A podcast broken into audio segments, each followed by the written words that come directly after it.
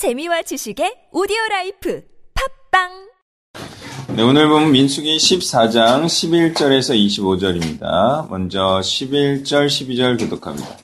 여호와께서 모세에게 이르시되 이 백성이 어느 때까지 나를 멸시하겠느냐? 내가 그들 중에 많은 이적을 행하였으나 어느 때까지 나를 믿지 않겠느냐? 내가 전염병으로 그들을 쳐서 멸하고 네게 그들보다 크고 강한 나라를 이루게 하리라. 아멘. 하나님께서는 이스라엘을 구원하시기 위해 많은 이적을 베푸셨어요. 예, 그렇지만 그때 그때만 경탄하고 믿을 뿐 예, 시간이 좀 지나고 또 다른 어려움이 닥쳐오면 하나님께서 언제 이적을 베푸셨냐는 듯 하나님을 원망하고 하나님의 언약을 믿지 않는 어리석은 선택을 하는 자들이 바로 이스라엘이었어요. 예, 그리고 이때 하나님께서 느끼시는 감정은 바로 무시와 멸시를 당한다 또는 거부를 당한다는 느낌이었다는 거예요. 예, 이 나츠라는 단어인데요. 멸시하겠느냐. 이게 예, 멸시, 거부, 예, 무시를 당한 느낌이죠. 자, 이것은 이렇게 이해할 수가 있습니다. 어떤 권위자가 어떤 말을 했어요. 이렇게 하라고. 근데 그 말에 마땅히 따라야 할 자들이 있죠. 뭐 수하라든가 부하라든가. 특히 그 말에 따라야 되는 사람은요. 먹여주고 입혀주는 것을 받는 사람들이죠. 예, 그 사람들이 그런 권위자의 말을 듣지 않았을 때 그 권위자가 갖는 감정, 예, 그것이 바로 지금 하나님이 받는 감정이라고 보시면 됩니다. 자, 이렇게 은혜를 베푼 자가 은혜를 받고도 은혜를 모르는 자에게 취하는 조치는 바로 은혜를 거두는 것입니다. 예, 이스라엘에게 있어서 이 말은 곧 광야에서 죽을 것임을 의미하는 것이죠. 광야에서 하나님의 은혜가 걷어진다면 이들은 죽는 것밖에 없습니다. 12절에서는 그래서 다른 백성으로 다시 시작하겠다는 말씀이 나옵니다. 그러니까 실패는 실패로 인정하고 새로운 계획과 새로운 언약 백성으로 구원의 계획을 새로이 시작하겠다는 것입니다. 이 말씀은 구약 안에서는 성취가 되지 않아요. 그렇지만 구약이 끝내는 실패함으로써 예, 구약이 폐기가 됩니다. 그리고 나서 시행된 계획이 있죠. 그것이 바로 그리스도의 새로운 백성과 새로운 계획으로 시작될 때 성취되는 그런 신약을 예표하는 말씀이 되었습니다. 하나님께서는 모세의 중보에 의해 이스라엘만큼은 버리지 않으시는 인내를 발휘하십니다. 그렇지만 역시 안 되는 자들과 일을 같이 하는 것은 몇 번을 참아도 어리석은 것이 될 가능성이 많음도 우리는 알 수가 있습니다. 모든 일이 실패를 바탕으로 하여 성공으로 나아가는 것이기는 하지만 어떤 경우에는 정말 시간 낭비만 되는 경우도 제법 있다 라는 사실을 우리는 예, 경험을 통해서도 알 수가 있습니다. 13절부터 19절 교독합니다. 모세가 여호와께 여짜오되 애굽인 중에서 주의 능력으로 이 백성을 인도하여 내셨거늘 그리하시면 그들이 듣고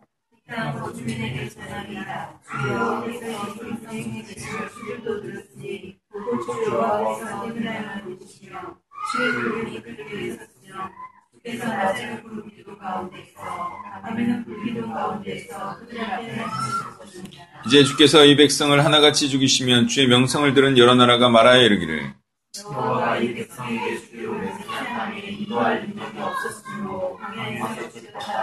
이. 이제 구함론이 이미 말씀하신 대로 주의 큰 권능을 나타내옵소서 이르시기를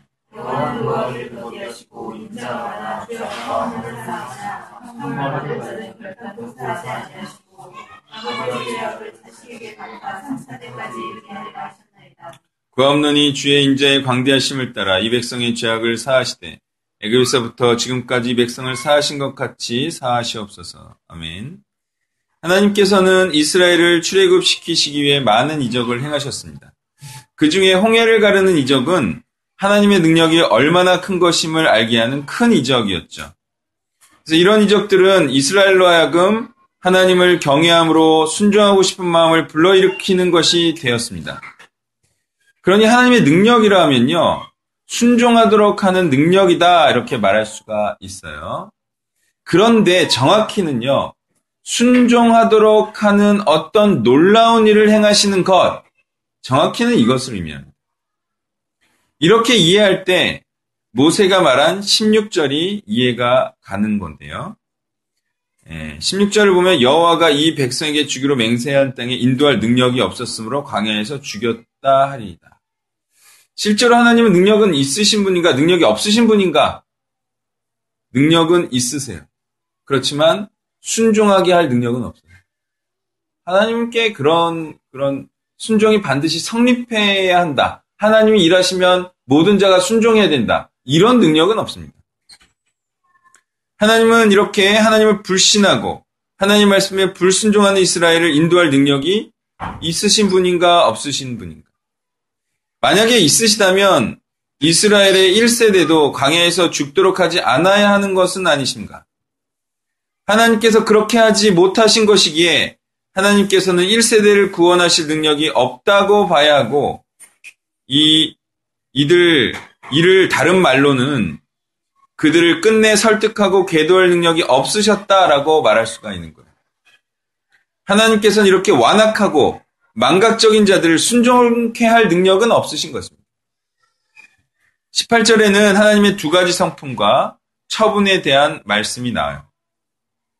이 두 가지로 나뉘는 하나님의 조치는 대상에 따라 다르죠. 이 두 가지 내용이 모두 시행되는 말씀이 예, 이제 20절에서 25절 말씀인데요. 1세대에는 형벌과 저주가 주어지고요. 2세대에는 오래 참으심과 인자가 베풀어집니다.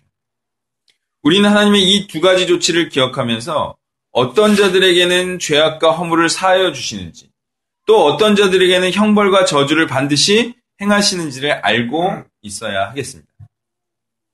하나님께서는 노하기를 더디하시고 죄악과 허물을 사하시기를 예, 원하십니다.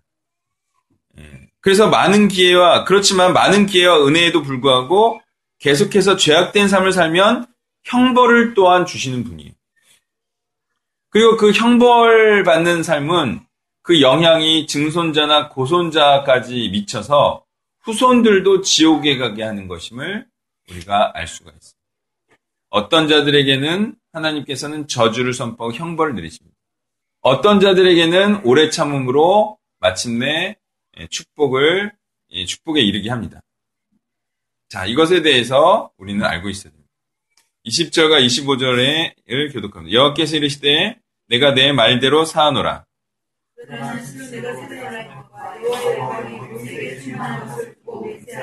내 영광과 이국과 광야에서 행한 내 이적을 보고서도 이같이 열 번이나 나를 시험하고 내 목소리를 청종하지 아니한 그 사람들은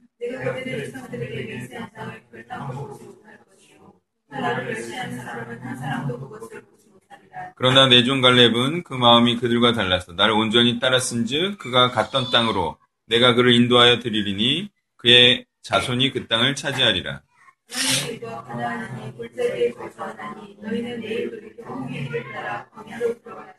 아멘.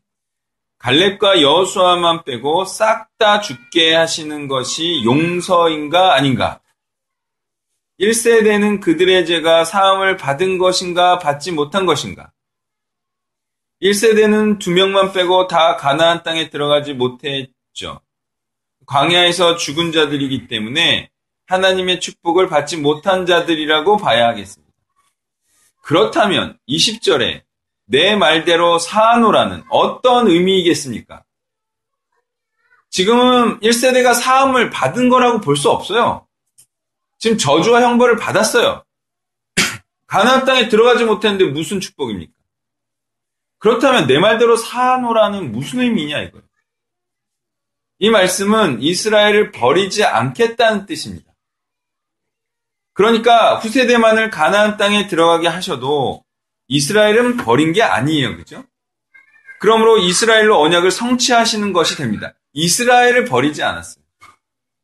이처럼 하나님께서는 이스라엘을 보실 때 시간과 개별적 객체 개념을 넘어선 전체적 시간과 공동체 개념으로 보신다는 사실을 알 수가 있습니다. 그래서 이스라엘은 버림을 받지 않았지만 개인적으로, 개별적으로 보면 두 명만 빼고 다 버림을 받은 거예요. 그래서 1세대의 1세대 이스라엘은 이스라엘은 버림을 받은 것이지만 아직은 이스라엘이라는 민족 자체가 버림을 받은 것은 아니라는 겁니다. 또한 갈렙과 여호수아의 예를 통해 각 사람은 공동체의 버림받음 여부와 관계없이 각자의 죄와 선행으로 지옥과 천국으로 가는 것임도 우리가 알 수가 있어요. 자, 또한 포로된 다니엘도 비슷한 경우였죠. 예, 공동체는 망했어도 개인은 구원을 받을 수 있죠. 말씀을 정리하면요. 이스라엘에게 이 주어진 은혜가 용서 아닌 용서였다라는 부분을 우리가 또 알, 알고 있어야 되고요. 또 한 가지, 끝까지 불순종한 자들에게 처할 곳은 지옥밖에 없다는 사실. 공동체에 뭐 기대어서 간다. 예, 그렇다기보다는 개별적으로 하나님 앞에 구원 여부가 결정이 되지만 또한 하나님께서는 그 세대를 버리시고 다른 세대를 통해서 또한 구원을 일으킬 수 있대. 그것도 그 공동체에게는 은혜다라고 말할 수 있다라는 거.